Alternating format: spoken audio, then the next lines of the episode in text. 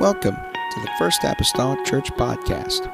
Our church mission is to love as God loves, showing compassion to every soul, thus winning those souls and equipping them to be sent out to plant and to harvest. Thank you for joining us today, and we hope that you are blessed by today's podcast.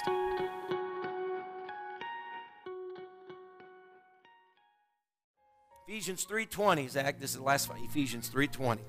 Now unto him that is able to do exceeding abundantly above all that we ask or think, according to the power that worketh in us, unto him be glory in the church by Christ Jesus throughout throughout all ages, world without end. Amen. And this will conclude this evening our our, our verses here in Ephesians 3. For a little while, I'd like to teach along these lines glory in the church.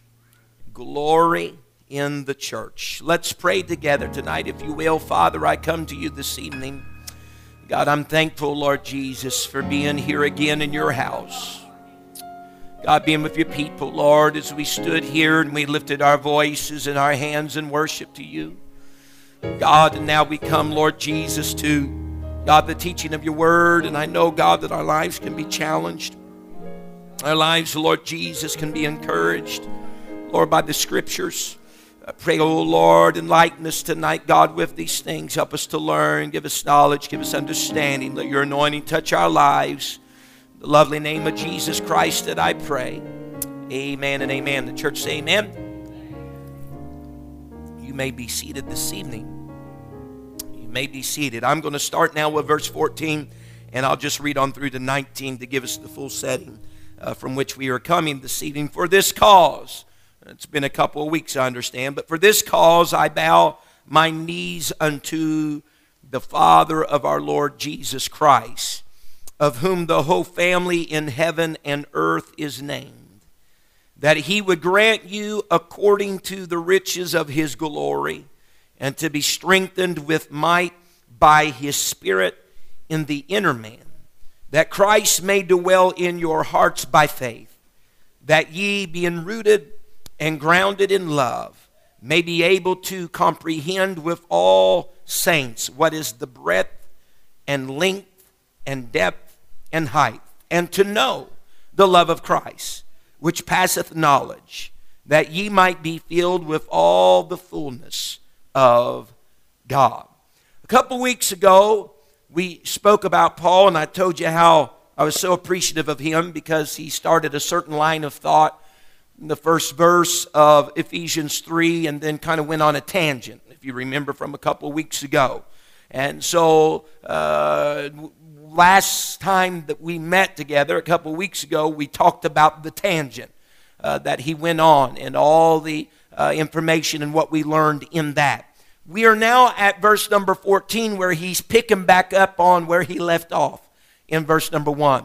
And he uses some of the same uh, phraseology. He starts this verse the same as he starts verse 1, and he says, For this cause. Now, I'm just provoking our minds because I know we've ate, slept, and went to work for several days since the last time that we met together on this. For what cause? It is that cause he is speaking of that, uh, that was recorded in Ephesians chapter number 2. Uh, for the cause that those Gentiles who were known as the uncircumcised that were far, and the Jews who were known as the circumcised who were near, that both of them have been brought nigh and even given access, amen, to uh, the church, to Christ by the blood of Jesus Christ. For that cause, that now these two parties that at one time had been separate entities, uh, even at most would have nothing to do with each other, now are in one household, one building, the Bible says, one habitation for God. And known and identified and labeled as the church. Paul says, for that cause, for that cause of that great culmination of these people together as one building unto the Lord, he says, I bow my knees unto the Father. Paul says, because of all that, now I go to God in prayer. And he says, I have a prayer for uh, this, this church of new believers. Man is an amazing person overall because we find Paul, who said, I am a prisoner of the Lord Jesus Christ, who was really a prisoner in Rome, we find that he's in prison and now he's bowing his knees in prison and he's praying. That there is a notable trait, amen, for the Apostle Paul. Because it's not just here that's recorded, we have other and various episodes throughout the scripture that Paul's in prison, and you know what he oftentimes does when he's in prison? He prays. I tell you what, that if he's around, we need to give him a slap on the back. That here's a man that finds himself incarcerated, and yet he still prays. And without these scriptures, yet we had them, but without them, one might draw assumptions and presumption about, well, the Apostle Paul probably was praying about his own deliverance, but that's not what's flowing over his lips right here.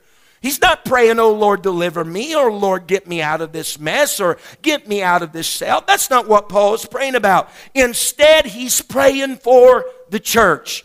He's praying for those early believers. And his prayer, in essence, is this Lord, let the church grow in Christ.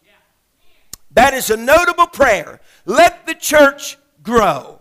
I think that would be the prayer even of the modern day apostles of our day, or even of us as saints. God, let the church grow. Now, I'm not just, I'm not speaking in, in, in essence concerning numbers. I'm speaking in essence of maturity. Let the church grow in Christ. Paul was praying for their spiritual maturity, that they may be fully conformed to Jesus Christ. If you'll remember, uh, you might not be able to remember this long, but all the way back in lesson number one, do you remember what the church was predestined for, what the plan the, the church is predestined with a plan, and the plan was this that they might be conformed in the image of Jesus Christ, that they might become adopted children of Jesus Christ. That was the plan that God had for his church. That was the predefined, pre ordered plan. And Paul just steps in a place here and he says, I know what God's plan is for his church. His plan is for them to be conformed to the image of Jesus Christ. That's His plan for His church. So I'm going to pray according to His will. And I'm going to, God, if that's your plan, then I'm going to pray, God, make the church grow and mature and grow up in Christ. There's nothing wrong with that. He understood the power of praying what God had promised, amen, in the life of the church. So he's praying according to his will. He's praying that God's purpose and God's plan for the church would be performed just as he said. This is a common thing uh, throughout Scripture that God sometimes would promise something and then people would pray whatever the Lord said would happen or could happen. God promised in the Old Testament Scripture to restore the Jews to the promised land after a 70 year uh, time period of Babylonian captivity. And we see in the, in the books of the Bible of both Daniel and Nehemiah that two people, Daniel and Nehemiah, both of them turned that promise that God made to his people into a prayer. In the book of Daniel, Daniel's praying, God, let the 70 years in, let us be released to go back to Jerusalem.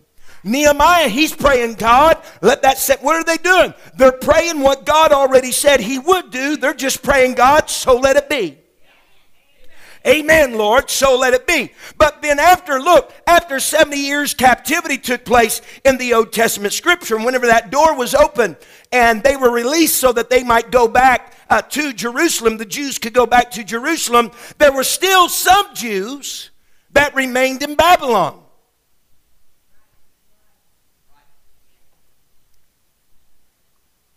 But that was not due to the promise failing.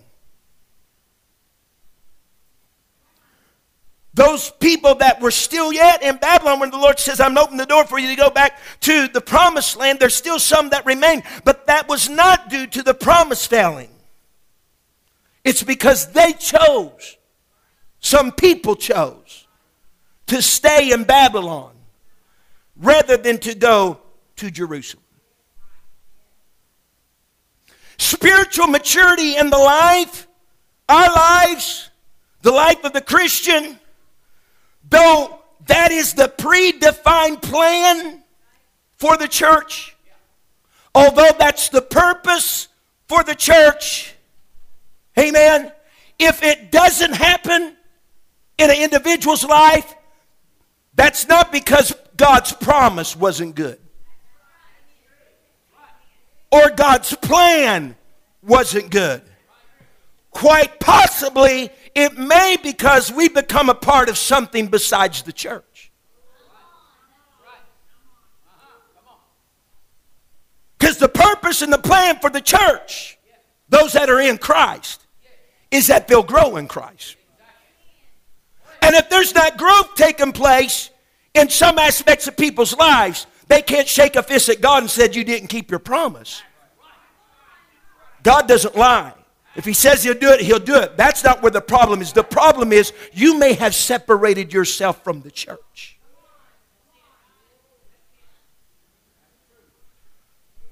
In Esther 4, Mordecai plainly told Esther, he said, Esther, he said, God's going to give deliverance into the Jews. He's going to do it. He's going to bring deliverance to the Jewish people, and it's going to happen.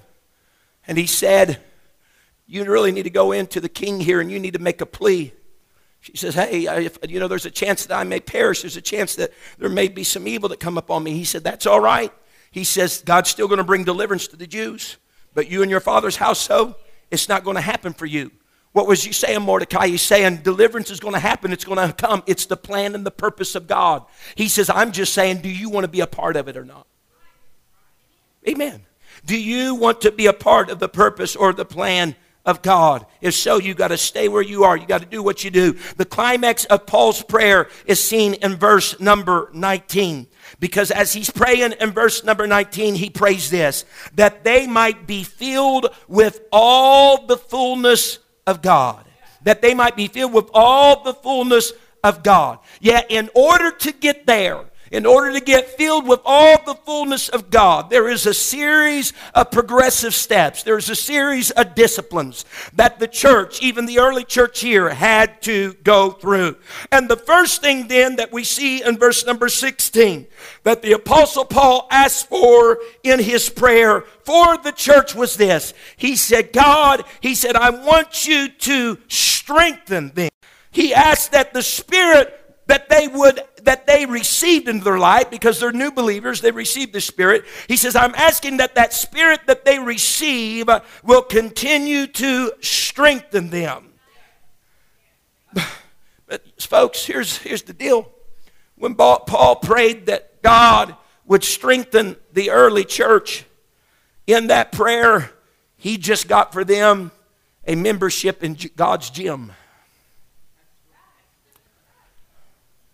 He prayed that he would strengthen the early church, he, he just purchased, if you will, a membership in God's gym with their own personal trainer. Ask you a question tonight, just very simple and basic. How does the natural bodybuilder become stronger? How does a natural bodybuilder become stronger? Just basic knowledge tells me this. He must lift weights regularly and he must increase the amount of weight that he lifts periodically. And he must change his eating habits. His diet must accommodate his purpose. Paul's praying, God, the plan is for you to grow up in them and that they would grow up in you. And so, God, I'm praying that you would strengthen them. Whenever that happened, says, here's a gym membership then. Because in order for God to strengthen His church, they're going to have to lift some weights regularly. In order for God to strengthen the church, they're even going to have to increase the weight that they lift periodically. I have people in this place that's well acquainted with what I'm talking about.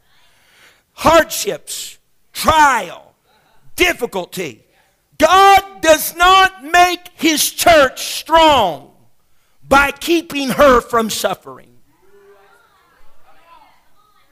He makes his church strong by bringing them through suffering.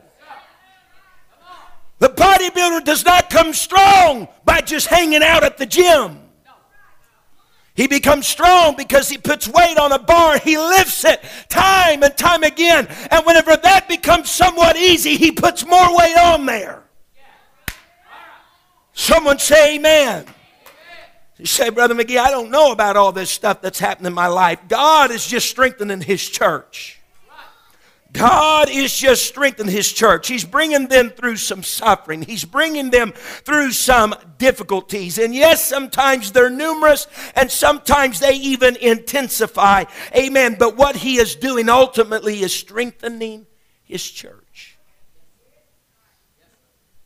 Now, I understand because people have approached with this before. And you hear, well, you know, if you're going through problems, okay, God strengthen this church. Others people preach, well, if you go through problems, well, it's because you're not doing something right and the Lord's trying to get you in line. And I agree that there are different venues in Scripture that that differs. And sometimes you need to sit down in the midst of your suffering and ask yourself, why am I here? Am I here by virtue that God's trying to strengthen me? Or am I here because there are some things in my life that need to be stamped out of me? You, you, so, so please don't misinterpret what I'm saying today because I know we can get confused sometimes because people say this and people say that. Uh, what you got to do is come to a place of estimation of the scripture for yourself and your circumstances. Decide, why am I here? Because this one person might be going through it for this reason, that one might be going through it for, for that reason, but you need to examine yourself and say, why am I here? Why am I going through this? If it's God strengthening me, then I'm going to say, okay, God, I'm going to push with all of my, my might and all of my strength because I know you're making me stronger through this. But God, if I'm here because I need to rethink, turn something around, turn something over, then help me to come to the awareness of that sooner rather than later. Let me make it right. Amen.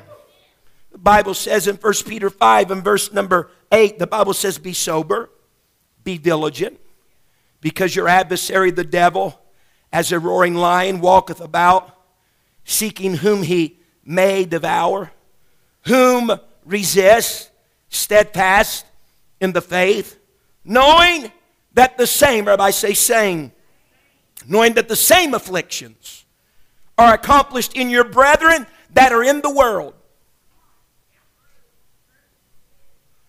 Same afflictions. In other words, some of the same junk you deal with, those that are in the world deal with. Same afflictions. But, verse 10, the God of all grace, who hath called us unto his eternal glory by Christ Jesus, after that ye have suffered a while, look what he does make you perfect, which basically means complete or whole, establish, strengthen, and settle you.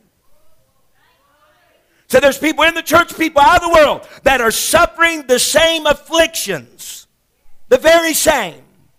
But the difference is the God of grace and all glory for your life. If this is the reason you're here, for your life, whenever you went through that, you're going to be stronger than you were before.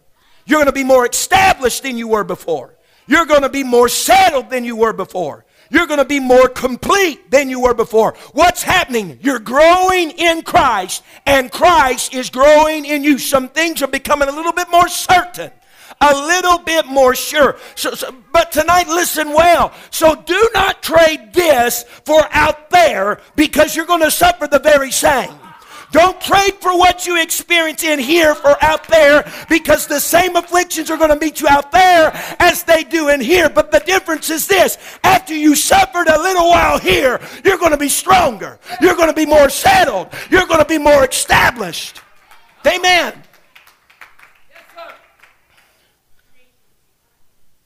Paul's prayer, the church, be strengthened with might or literally with power or with ability. By how? His spirit. In, everybody say, the inner man. The inner man. Paul, I believe, has a true, it's not a secret, but just a true revelation here. That Paul's prayer wasn't for the outer man, it was for the inner man. And oftentimes I find us as Christians spend more time praying about outer man things than we do inner man things. Things that pertain to the outer man more than we do the inner man. But Paul says if you want them to grow up as the church and grow up in Christ, slide over from praying about the outer man, the things that pertain to the outer man, and start praying about the inner man. Because he knew a grand secret. The stronger the inner man is, the stronger the outer man is going to be. If I can put some focus and attention there, a byproduct of that is it's going to impact and affect the outer man. The inner man, in many ways, if we talk about the inner man, you're talking about our soul and our spirit. You're talking about the seat of our will, if you, if you will. There we go. I'm talking about the seat of our will. That inner man needs strengthened. It needs the might of the Spirit of the Lord to strengthen it. Because, and you've heard this said perhaps before, that a person may have some convictions in their life. Amen. Just might have some very strong convictions, but if they don't have a strong will to enforce those convictions, uh huh. Then what good are the convictions to begin with?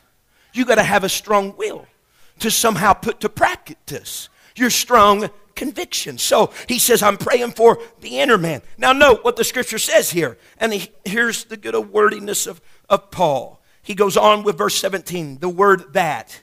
You might, it's even translated in the Greek, in order that, if that helps anybody. To be strengthened with might by his spirit in the inner man, verse 17, in order that Christ may dwell in your hearts by faith. Now, Paul is not talking about an initial infilling of the Holy Ghost. He's already talking to those type of people right here. He's already talking to Jews and Gentiles who are in Christ. They are the church right here. So he's not talking about that. As a matter of fact, the word dwell comes from two Greek words. One means down, the other means to reside or dwell in a house. He's not talking about this first experience. These are already Jews and Gentiles in the church. But what he is saying by using this particular word is that Christ should be, listen very clearly, comfortable in your hearts. He should be at home. He should be settled down in your heart. Has anybody ever had the experience of someone outside of your immediate family in your house? Nobody. You don't anybody in your house. Okay. You know, it's common during their stay sometimes I have somebody in my house that's never been there normally never been there. You know, something that's common that we say. What do we say? Does anybody know? I've heard it a thousand times. We had a lot of people that wasn't family in our house. I guarantee you. And we've, I've heard it said as a child growing up make yourself at home. Because just because somebody's in our house doesn't necessarily mean they're comfortable in our house.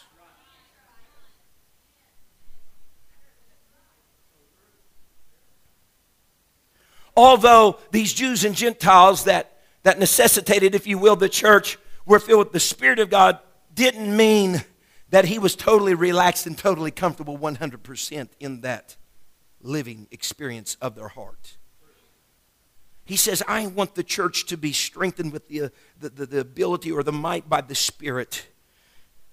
And so I, I, need, I need the Lord to come in and be able to be comfortable here in this, this heart and comfortable here in this house. Amen. And sometimes, in order for Him to get comfortable in our lives, He puts us through the trial, He puts us through the testing because He wants to ensure that we're not a fly by night Christian. We're not just, you know, Johnny come lately or a fly by night Christian, you know, because if you can go through the strengthening process of the trial and the strengthening process of the suffering,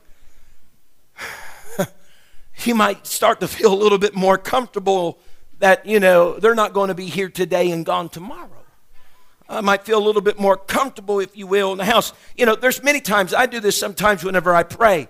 And uh, so you just get a little window into me in prayer sometimes. Sometimes, whenever I pray, I tell God, God, I do tell Him this. I say, God, I want you to be comfortable in your own house. Whenever I say that, Brother Fred, I'm not just talking about this church, I'm talking about this temple, which is, is the house of the Lord. And I tell God, God, I want you to be comfortable in your own house. I want you to feel comfortable in me. I want you to feel comfortable in our services. I want you to feel comfortable in our singing and in our teaching and in our preaching and whatever happens around here. I want you to feel, I don't want you to cringe. Now, here, here is the thing, folks. Whenever the guest is in my home and I tell them, make yourself at home, just get comfortable. Their comfort sometimes might make me uncomfortable.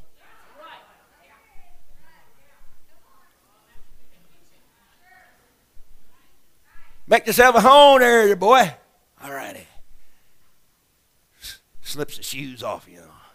Props them up in the couch. Someone's over there going. For instance, if you was at my grandma Weisenberger's and you entered that house with shoes on your feet, you was making yourself at home, but you was making her very uncomfortable. Because the moment your foot entered the air across that threshold, your shoes better come off. You didn't walk in that house with your shoes on. You didn't put your feet up in the couch, even if you had your shoes off.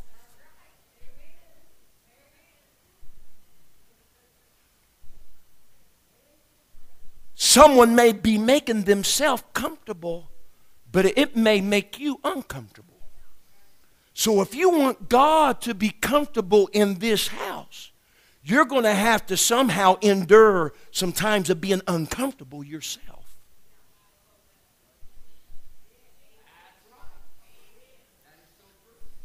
Because everything he does or desires to do is going to rub you sometimes just a little wrong. And it isn't necessarily what you would normally like to have done in your life.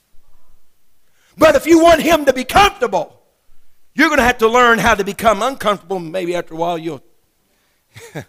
you just bring two lives together, a man and a woman, and you'll find different comfort levels. Uh huh. And some of those may never change, but some of them over time, there might be some compromises made, and one becomes more comfortable with how the other is comfortable. Paul's saying you need God in your life. He's going to come in. He needs to dwell there, though. He needs to be comfortable. And in order for him to be comfortable, it's going to make you uncomfortable, buddy. But somewhere along the line, hopefully you can get to a place that that doesn't bother you anymore. Is anybody following the analogy that's being portrayed here this evening? So I, I want God to feel like He can do what God wants to do. Amen. There is no worse feeling than being in a home that you know that you're not, it's rigid. You know, have your pinky up whenever you're drinking a glass of tea. Do the silverware from the outside all the way toward the plate in. I evangelize, folks. Listen to me. There is no worse feeling than being in a home that they don't want you to be comfortable. But I don't want God to feel like in my life or in the life of this church that He can't do what He would do because it's not exactly how I'd want Him to operate around here.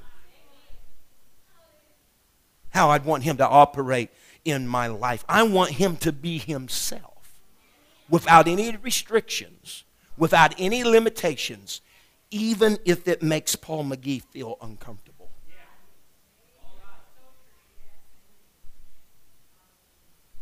Paul then was praying then a very adamant prayer that the comfort of the Lord was more important than the comfort of the church people.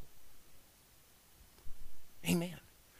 The comfort of the Lord. The Bible says in Ephesians 4 and verse 30, and I'll be mindful of your time. I won't go over 45 tonight. Mark my words.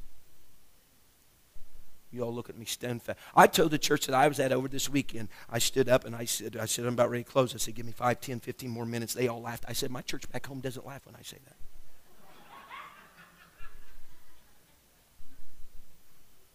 Ephesians 4 and verse number 30.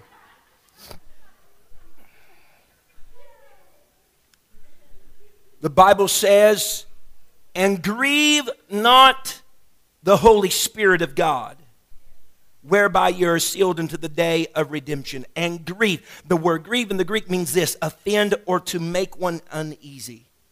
Do not, in other words, do not offend the Holy Spirit of God. Do not make uneasy the Holy Spirit of God that resides inside of you, that resides. Don't make it, don't make it uncomfortable. Don't make God's Spirit uncomfortable in your service, in your preaching, in your teaching, in your life, the way that you conduct yourself. Don't live your life in such a way you're making the one that's inside of you uncomfortable. because he needs to dwell there. He needs to settle down there. He needs to feel at home there. Going on with, with verse number 17, he said, That ye being rooted and grounded in love. This is not something that is happening. This is something that should have already happened. You're rooted. It, it's, it's where you get your nourishment. It's where you get your, your stability. You're grounded. Again, some stability. Uh, this is, you're rooted and grounded in what? In love. This is the basic building block of our Christian life and the life of church. It is the building block of love. If we want to aspire to anything, aspire to love. Apostle Paul was telling some of the Corinthian believers in 1 Corinthians 12, he was speaking to the church about differing gifts. He was talking to them about gifts of the Spirit. He talked to them about the various uh, members of the body of Christ. He listed some of the functions of the church about prophets and apostles and gifts of helps and governments and workers and teachers, all these things, etc. Amen, that they had. And whenever he sums up the chapter about all these different gifts that a person could aspire after. He reaches, though, for a little bit something more that's foundational in 1 Corinthians 12 31, the very last verse of that chapter. He says, But covet earnestly the best gifts. Yes. But look now, and he says, And yet shew I unto you a more excellent way. Man, I spoke about prophesying, tongues, and interpretation helps governments, teachers, pastors. Everybody's going, oh, yeah, man. Man, those are some gifts right there. Woo. Yeah, they get used in that and they mm, just be, woo. Yeah, they empower, prophesy. Man, just to be able to tell people, that's awesome. Covet those best gifts. Paul says you do that. He says, but I shew you a more excellent way. He just spoke about all this, and then he says, I'm going to show you something better than all these, man, profound gifts. Yeah. He goes on then to 1 Corinthians chapter 13. And he starts talking about you can speak with tongues, but if you don't have charity or love, no profit. He said you can prophesy all day long, but if you don't have charity, love, no profit. You can give all your money to the poor, give, give, give to all you want. You got a gift, spiritual gift of giving. That's awesome. But if you don't have charity or love, no profit. What are you saying, Paul? He's saying, don't measure your, don't measure your maturity by your gift. Measure your maturity by your fruit. Mm-hmm. Don't measure it by how much you can prophesy and you, you can give tongues and interpretation and, and how you can have gifts of healing. Gifts of, don't measure your spiritual maturity about that. Measure your maturity about love, joy, peace, goodness, gentleness, long suffering, meekness, don't measure it by your gifts, measure it by your fruit. Uh huh. Rooted and grounded in love. That's the stabilizing factor. That's, what we're, that's where we draw our nourishment from. Right there in that fruit, that love. Says, you may aspire to all these things, get the best ones. But the tree's going to fall over, the building's not going to remain unless the roots and the foundation our love. You know, even if we just look in the natural, you sometimes you see these tall, and you may have seen it sometimes after uh, some heavy winds or fierce winds. Might be some very tall, stately trees that appear very stately, very tall, very rigid, very stout above the surface. Sometimes even some moderate winds have uprooted such trees. And when that happens, you see that they had a very shallow, very small, root system that was below the surface, and their root system was insufficient to be able to take care of such a stately tree. as us as individuals tonight, the height that we that we somehow ascend before men better be supported by some unseen depths, rooted and grounded in love. Paul says a mature Christian, a mature church, they're rooted and grounded right there in love. It's not in their gifts of giving and miracles and signs and wonders, tongues and interpretation and prophesying. It's love.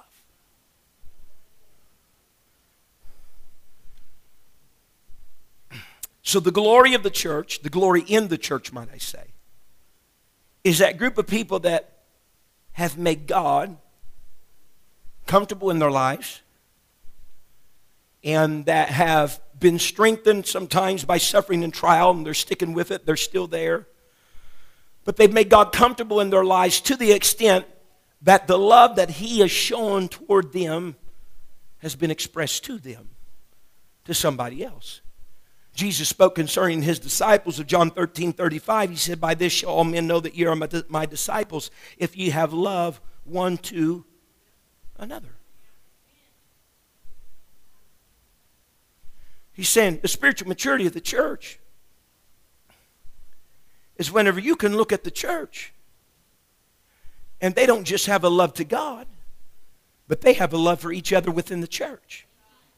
And not just that they have a love for each other within the church, but they have a love for those outside of the church. He says that shows forth a very mature group of people in congregation. The Apostle Paul was dealing with a lot of immature churches in the New Testament scripture because you see fightings, bickering, divisions all among them. What was lacking? There's a lot of love that was lacking. But we better be thankful to God for all those problems because we would miss out on most of the New Testament scripture because most of the New Testament scriptures wrote about all the problems in the churches. Maybe when I know material to write about, you know, didn't have the problems to write about. I understand him, I really do. Amen. That's the way it is sometimes. You just wouldn't have nothing to report if you didn't have some bad report, you know. He goes on, and Paul says, Paul says, I want the church. Look at this. Let me find the verse. In verse number 19, he talks about being able to comprehend with all the saints the breadth, the length, the depth, the height. Man, there's people that really interpret that a lot of places. I'm just think that Paul's trying to convey how vast the love of God is in verse 19 to say, and to know the love of Christ which passeth knowledge. Now, here's a paradox right here. I want you to know the love of Christ, but it passeth knowledge. know the love of Christ. But the word know of actually in the New Testament scripture is defined as such. I want them to feel or experience the love of Christ which is past knowledge. So here is the, the culmination of all things. I got some minutes here. The end result that Paul was praying for the strength for the people, them continuing with the indwelling of the Spirit, being rooted and grounded there in that love, knowing not just that, but also the love of Christ, is so that the church collectively and individually may be filled with all fullness of God. Everybody say filled. Filled. Literally means to be dominated or total control. He says, The very focus of my prayer and the progression of all these disciplines is that ultimately the church would mature to a place that she would be dominated and totally controlled with all fullness of God. That's a mouthful. I want them to be dominated by God's Spirit. You know what a mature, you know what a mature individual is in Christ? It's whenever Christ is dominating their speech, their actions, their conversation, their whereabouts, their thoughts. You know what a spiritual church is? Is that when we're in church, He's controlling and dominating what happens when we come here. Yes. It's whenever he speaks and says, Pat, I want you to jump that. Pat, without fail, just. And then he speaks, Tyler, run, that he runs. And when he says, Sister Craig, I need you to get there 30 minutes earlier than you normally get because I want you to pray that much longer in the prayer room. that without hesitation, I'm there, God. Uh huh. He dominates. He controls. You know, we used to say, well, man, we up here preaching sometimes. Woo! I tell you what, I, boy, the Lord, boy, the Lord just took control of this. Who had control of it before God did?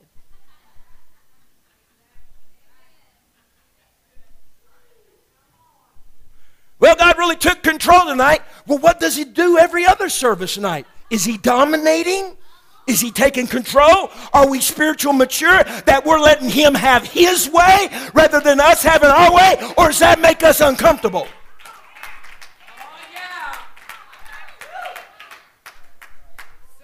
Paul says, You got the Spirit of God, but I want that thing to grow up inside of you till you're dominated and controlled with all the fullness of God in your life. And then we go to Ephesians 3:20. Bishop loves this verse. One of his favorite verses. Now unto him that is able to do exceeding abundantly above all that we ask or think according to the power that worketh in us. But listen folks, I'm not here to cut down any bells tonight, but I might we oftentimes grab this one isolated verse, use it for our purpose, and we don't view it through the context of the scripture in which it sets.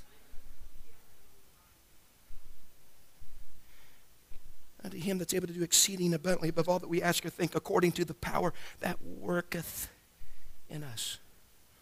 Listen to me very carefully. The qualifier for all this taking place and all this happening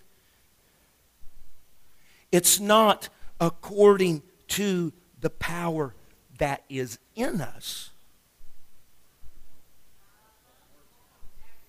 It's according to the power worketh in us.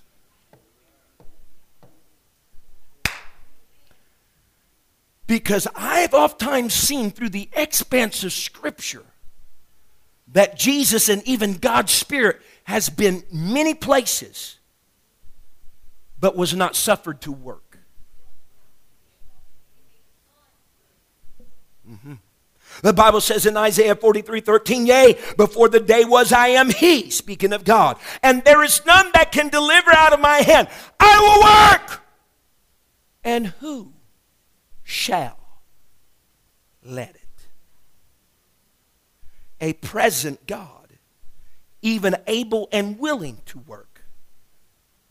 But that is about whether or not you allow Him to be comfortable and you to become uncomfortable. Listen, the presence of God alone doesn't constitute Him doing anything. The presence of God means the ability is there. Jesus returned to his own country during his public ministry. He goes to his own country. However, a number of mighty works were not accomplished there, they were limited. The limitation was not due to him, the limitation was due to them, the people. Uh huh. Someone say, uh huh. So whenever we go spouting out, Let's God, He's going to do it now unto Him that is able to do exceedingly and abundantly above all that we can. Honey, it does whatever you ask or think, God can do it. But it's according to the power that's not just in you, but it must be a power that you're allowing to work in you. And that all boils down to spiritual maturity.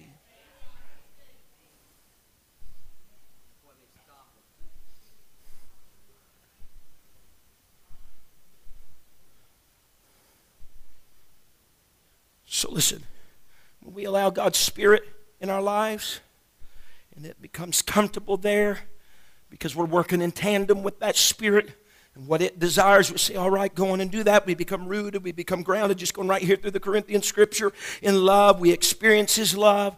Thereby, we're filled or controlled and dominated by all the fullness of God. Then, and only then, can He do exceedingly abundantly in our lives according to our submissiveness to that spirit that resides in us. Back up just for a moment. I'm hastening to a close. But if you go back to verse number 16, when Paul began this prayer, that he would grant you according to the riches of his glory to be strengthened with might. If you go down then to verse 20, where he says, according to the power, the word might and the word power are the exact same Greek word. Paul wanted to strengthen you with might and with power and with ability because if he could get that working in your life, it would open up the impossible in your life and in the life of the church. It would be beyond what you could ask and beyond what you could think. The Bible states this, Ephesians 3:21. It says, "Unto him, that is God, be glory in the church by Jesus Christ throughout all ages, world without end." The glory in the church is a church that has God in it, that has God comfortably in it, that has God operating in it, that has God functioning in it as he sees fit and not just as they see fit. Matthew 5 16 says this, and I'm hastening to a close. I got to keep my word here. Let your light so shine before men that they may see what? Your good works and do what? Glorify what? Your Father because what's happening in your life is not a result of your own means. It's a result of that Spirit. It's a result of that God that you've made comfortable in your life, that spiritual maturity that's taken place, that dominates you, that controls you. Stand with me tonight. In the end, God wants to present to Himself what? Ephesians, as He says, a glorious church. He didn't just say a church, He said a glorious church. But the glory in the church is directly related to how comfortable we make God in the church, how comfortable we make God in our lives. When He dominates us, when He has full control of us, all the fullness of God will be expressed in the church, and it'll be a glorious church. Hallelujah. If we bow our heads in this place tonight, the glory of the church. It's all about Christian maturity. It's about Christian maturity. It's about growing in God. I know a couple of weeks ago on a Sunday morning, I started even a series on Christian maturity. I felt prompted in, our, in my spirit to do so because I think it is in, incumbent upon us for God's people not just to get Christ in them, but Christ would grow up in them. We got to get beyond just having the Holy Ghost beyond just being baptized in Jesus' name. We need, it's necessary, it's imperative that we mature into that glorious church. That glorious church. And in order for that to happen, there will be times we'll be uncomfortable with what God's desiring, wanting, and wishing and asking of us in our own life. But if you want Him comfortable in your heart, you're going to have to bear the discomfort, friend, and just grow Yes, the glory of the church is found in Him dominating and controlling our lives. Let's pray right now. Thank you for listening. If you would like more information about our services and activities, you can find us on Facebook, Instagram, and Twitter with the username FACMC. Again, that's FACMC. Thank you and have a blessed day.